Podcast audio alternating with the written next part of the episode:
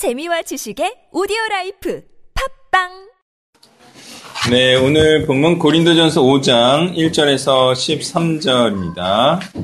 네, 먼저 일 절에서 오 절 교독합니다. 너희 중에 심지어 음행이 있다함을 들으니 그런 음행은 이방인 중에서도 없는 것이라. 누가 그 아버지 아내를 취하였다 하는도다. 그리하고도 너희가 오히려 교만하여서 어찌하여 풍만이 있지 않냐고 그리하는 자를 의미에서 쫓지 않느냐. 내가 실로 몸으로는 떠나 있으나 영으로는 함께 있어서 거기 있는 것 같이 이런 일 행한 자를 이미 판단하였노라. 주 예수의 이름으로 너희가 내 영과 함께 모여서 우리 주 예수의 능력으로 이런 자를 사탄에게 내 주었으니 이는 육신은 멸하고 영은 주 예수의 날에 구원을 받게 하려 함이라. 아멘. 예, 고린도 안에 음행이 있죠. 근데 이 음행은 구약에서 궁극적으로 말하는 음행, 다시 말해 영적 간음을 의미하는 우상 숭배는 아니에요. 그런데도 이것은 심각하게 여겨, 죄악으로 여겨져요. 이유는 무엇이냐? 이 음행이 갖고 있는 아주 독특한 성향인데요. 그것은 공동체를 심각하게 파괴하는 행위이기 때문이에요. 자, 어떻게 에, 파괴하느냐? 관계를 파괴함으로써 공동체를 파괴하는 아주 직접적이면서 아주 아주 강력하죠.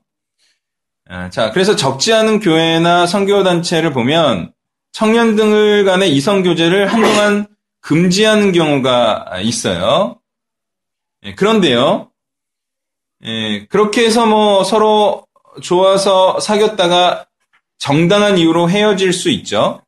근데 그런 것까지도 금지하는 거죠. 이유는 뭐예요?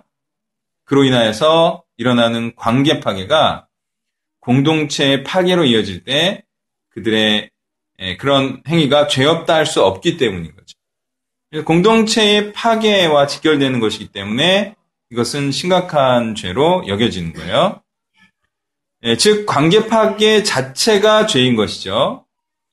그러니 관계가 소원해지는 과정에서 죄가 없는 경우는 공동체를 위해 사귀기 전 또는 헤어지기 전과 다를 바가 없는 상태로 지내야 하는 게 원칙입니다. 그러지 못할 것 같으면 어떻게 하는 게 좋다? 사귀지도 말라. 그래서 뭐 잘못 없이 사귀고 헤어질 수 있잖아요. 그런 경우에는 잘못이 없으니까 부끄러워하지도 말고 그냥 사귀기 전으로 돌아가라. 네, 그렇게 해야죠. 과연 왜 우리는 그렇게 사귀기 전 단계 또는 관계 파괴가 일어자, 일어나기 전 단계로 돌아가야 하느냐? 그것은 공동체와 복음을 뜨겁게 사랑하기 때문에 그렇게 해야 됩니다. 그러한 파괴 행위가 공동체와 복음을 파괴하기 때문에 그렇게 하라는 거죠. 우리는 왜 서로를 사랑해야 되죠? 그것이 공동체를 연합시키고 그리고 복음을 더욱더 굳건히 하는 거기 때문에 그렇게 하라는 겁니다. 자, 그러나 이렇게 일 절과 같은 그 자체로 죄이며 결과도 죄인 경우, 이런 경우는요, 아무렇지도 않게 덮어버릴 수 없습니다.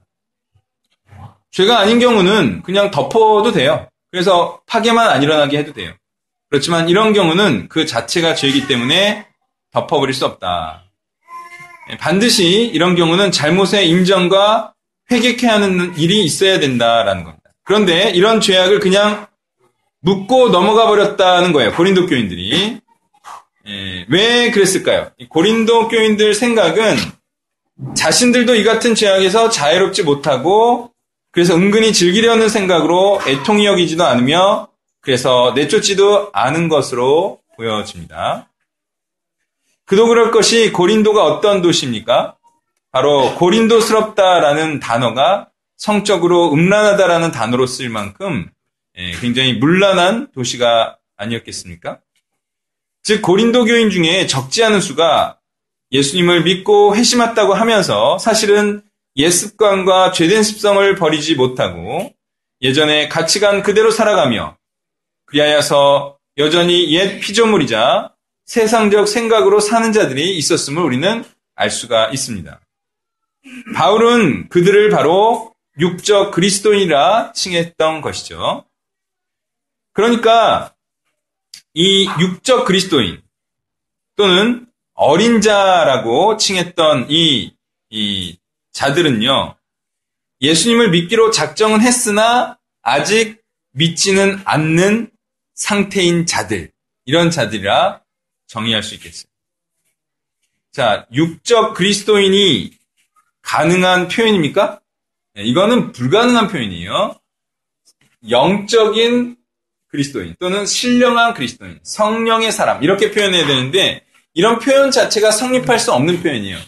바울은 이런 자들을 불신자라고 말하기는 뭐하고 또 불신자 같은 자들아라고 말하기 뭐해서 아직 가능성이 있다는 측면 또 믿으려고 애쓰고 있다는 측면에서 어린 자들이다 이렇게 표현을 했던 것이죠. 자, 그리고 그런 자들을 구원받았다고 칭해주는 것은 바로 칠 절에 위배가 된다는 겁니다. 칠 절을 보시면 너희는 누룩 없는 자인데 새 덩어리가 되기 위하여 묵은 누룩을 내버리라. 우리의 유월절 양 곧 그리스도께서 희생되셨느니라. 그러니까 예수님께서 우리의, 우리와야 죽으신 이유가 뭐예요? 그것은 더 이상 죄를 짓지 않는 자가 되기 위해서 십자가에 못 박아, 못 박혀 죽으셨다는 거예요. 이 사실을 여러분 잘 알고 계셔야 되는데요. 이것도 많은 어, 자들에 의해서 잘못 전파되는 내용입니다. 로마서 삼 장 이십오 절입니다. 이 예수를 하나님이 그의 피로써 믿음으로 말미암는 화목제물로 세우셨으니 이는 하나님께서 길이 참으시는 중에 전에 지은 죄를 간과하심으로 자기의 의로우심을 나타내려 하심이니. 그죠? 그러니까 예수님의 그 피는요, 전에 지은 죄에 대한 것이고 거기에만 효과가 있어요. 그러니까 많은 자들이 잘못 좋아하는 로마서가 있어요. 그런 잘못 좋아하는 로마서는 분명히 말합니다. 그리스도의 피는 과거의 죄까지만 없애주는 것이라고. 그렇지만 우리가 현재와 미래의 죄는 그러니까 언제 회심해야 그리스도의 피가 효력을 미치는 거예요?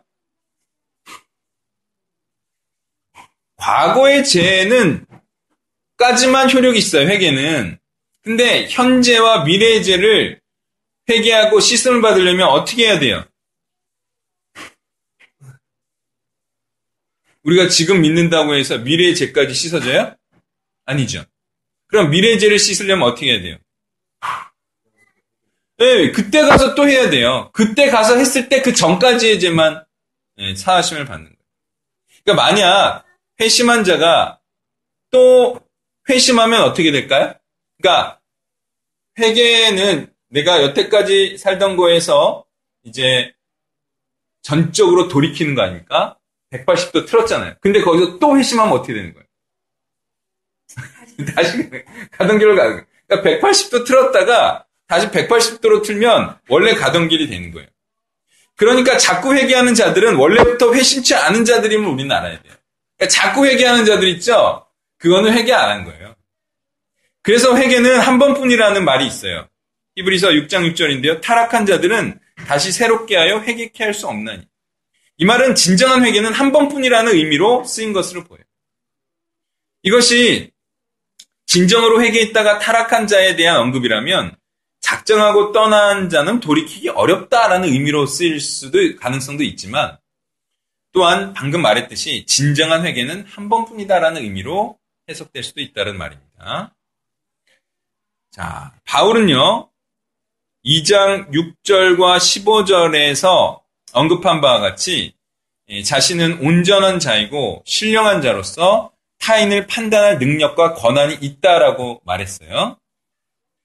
어, 그리고 이제 고린도 교회에 바울이 있을 때 한 예전에 비슷한 사례를 말하면서 그때 이제 출교시켜온 경우를 말하죠. 이는 비록 그를 사단에게 내어주는 격이지만 사실은 회개치 않으려, 아니, 않으려는 자를 회개시킬 수 있는 마지막 방법이라 이렇게 말하고 있습니다. 이는 육신은 멸하고 영은 주 예수의 날에 구원을 받게 하려 함이라. 이 출교 조치가요, 사실은 그에게 베풀 수 있는 마지막 사랑의 행위예요. 예. 잘 모르시는 모양인데 이게 사실 그래요.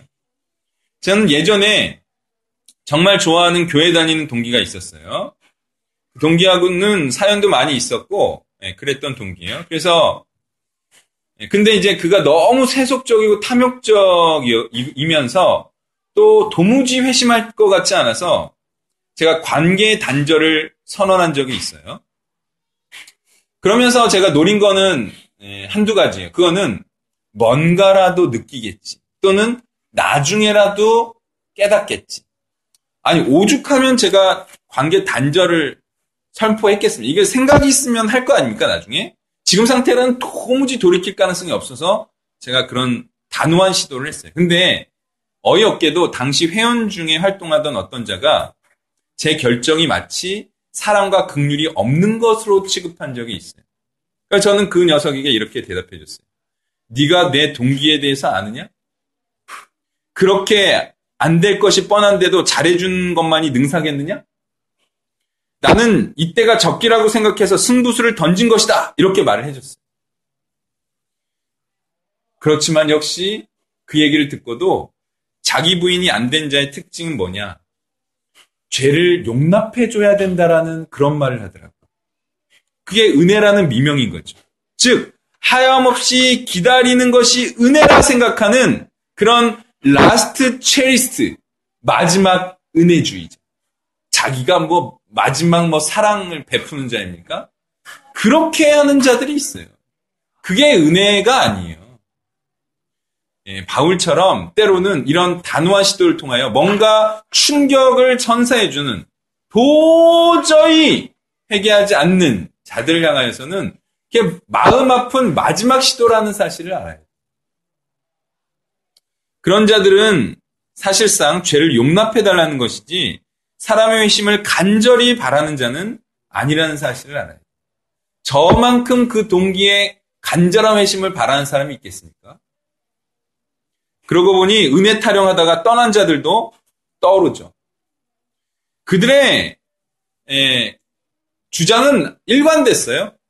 그것은 고칠 생각은 안 하고 봐달라기만 한 거였어요. 예. 그리고 고치려고 하는 자를 공격까지 한 자들이었죠. 만약에 그들이 저한테 언젠가는 고칠게요라고 한마디만 했어도 저는 내쫓지 않았습니다. 그렇지만 그들은 끝까지 고치지 않겠다라고 주장을 하고 그것이 마치 은혜인 것처럼 여전히 그렇게 고치지 않아도 되는 것처럼 제가 배우해주는 게 은혜인 것처럼 말을 해서 어쩔 수 없이 제가 쫓아냈던 것이죠. 육 절부터 팔 절을 교독합니다. 너희가 자랑하는 것이 옳지 아니하도다. 적은 누룩이 온 덩어리에 퍼지는 것을 알지 못하느냐. 너희는 누룩 없는 자인데 생활리가 위하여 모든 누룩을 내보내라. 이에 열자를 안고 그리스도께서 입생되셨느니라. 이러므로 우리가 명절을 지키되 묵은 누룩으로도 말고 악으로도 악의에 찬 누룩으로도 말고 누룩이 없이 오직 온전함과 진실함의 떡으로 하자. 아멘. 자, 죄는 작은 것이라도 용납되고 허용돼서는 안 될 것은요, 작은 구멍이 댐을 무너지게 하기 때문이죠. 자, 만약 저희 단체에서 돈을 많이 버는 것과 출세하는 것을 허용한다고 해보죠. 그러면 아마 그 구멍으로 많은 자들의 밀못 들어가듯 전격적으로 세상을 향해 다름질할 겁니다. 마치 기다렸다는 듯이. 안 그래도 그런 거 하고 싶은데 그거를 툭 터줘요. 그러면요, 아마 그냥 예, 정말 미친 듯이 그걸 추구할 거예요. 이게 바로 죄성이라는 거예요. 그러니까 죄성은 뭐냐? 굉장히 하고 싶은 거예요. 그래서 한번 그것을 허용하기 시작하면 너도 나도 무섭게 물들고 질주하게 만드는 거죠. 그래서 죄를 허용하는 것이 조금 더 예, 위험한 거죠. 이런 죄성을요, 거룩한 신앙 공동체에 존재하지 않도록 하는 방법은 외부로부터의 죄를 차단하는 것도 해야겠죠. 그렇지만 또 하나 잊지 말아야 할 것은 원래 있던 죄된 습성을 없애는 것도 병행해야 합니다. 막는다고 해서만 되는 게 아니에요. 즉, 옛된 자아 죄성을 모두 벗어버리고 완전히 새 피조물이 되어야 하는 거예요. 근데 이상하죠? 죄가 성령으로 불태워지고 새 피조물이 된 자들이 교인이며 성도이지 않습니까? 근데 고린도 교회도 그렇고 여전히 죄가 남아있는 이유는 무엇입니까? 이것이 바로 현실적인 교회이기 때문입니다. 무슨 말이냐면 교회 안에 죄가 있는 것은 현실적으로 가능하고 그럴 수밖에 없어요. 예. 왜냐? 예수님을 온전히, 예수 그리스도를 온전히 믿고 따르는 자만 교회에 드릴 수 없기 때문이에요. 다시 말해서 예수님을 믿는다고 하면서, 아, 믿는다고 하거나 또 믿으려고 하는 자들은 교회를 교인으로 받아들일 수밖에 없습니다. 예, 그런 거 막으면 안 돼요. 그럼 뭐 어떻게 뭐 예배를 듣고 회심하고 그럽니까? 말씀은 어떻게 됩니까? 예, 사실은 제가 그런 거 하려다가 이제 안 한 거죠. 이게 거의 불가능하다. 현실적인 모임에서는 어렵다. 그럼 뭐 완전히 뭐 헌신된 자들만 갖고 해야 되는데 그럼 뭐 헌신된 자들이 뭐 있습니까? 자, 그리스도를 믿는다고 말하면 교인으로 받아들일 수밖에 없는 것이고 검증을 거친다고 해도 검증하는 자가 기준을 잘 알기도 어렵고요. 또 안다고 해서 그걸 적용하기도 어렵고요. 더군다나 본인 스스로도 어떤 상태가 믿는 상태인지 모른 채 믿는다고 말하는 것이기 때문에 현실적 교회에는 신자와 불신자가 공존할 수밖에 없는 것이다. 자, 이러한 현상은 예수님의 제자들 모임에서도 있었어요. 다 믿는 자들이 아니었어요. 유다는 안 믿는 자였어요. 그러니까 교회는 믿는 자들의 모임이어야 하는 것은 맞아요. 근데 사실상은 이 표현이 더 정확한 표현입니다. 그것은 믿으려고 하는 자들의 모임이다. 아시겠죠? 이게 오히려 정확하게 현실 교회를 말하는 얘기. 그러니까 믿는 자라고 생각하면 안 돼요. 다 믿으려고 하는데 믿으려고 하는데 믿는다 이렇게 하면은 이제 거기서 어폐가 일어나는. 그런 의미에서 교회는 구원을 준비하는 자들의 모임이다. 이렇게 칭해도 좋겠습니다. 이렇게 현실적으로는 죄인이 공존하는 교회에서 죄를 쫓아내야 하는 이유가 칠 절에 잘 나타나고 있죠. 그것은 예수님께서 죄를 없애기 위해 십자가에서 죽이셔, 죽으셨기 때문이라는 것이죠. 그러니 그리스도를 믿는다고 하면서 여전히 죄된 삶을 사는 자는 그리스도의 죽음을 헛되게 하는 것입니다. 그리고 그리스도가 우리를 위해 죽으시기 전과 후가 다를 것이 없는 상태라고 주장하는 것과 다름이 없어요. 그러니 그리스도를 믿고자 하는 자들이 반드시 이르러야 할 상태는 죄가 없는 순전한 상태다. 즉 진리를 먹고 체화한 후 진리를 행하는 상태임을 우리는 알아야 할 것입니다. 구 절부터 끝까지 교독합니다. 내가 너희에게 쓴 편지에 음행하는 자들을 사귀지 말라 하였거니와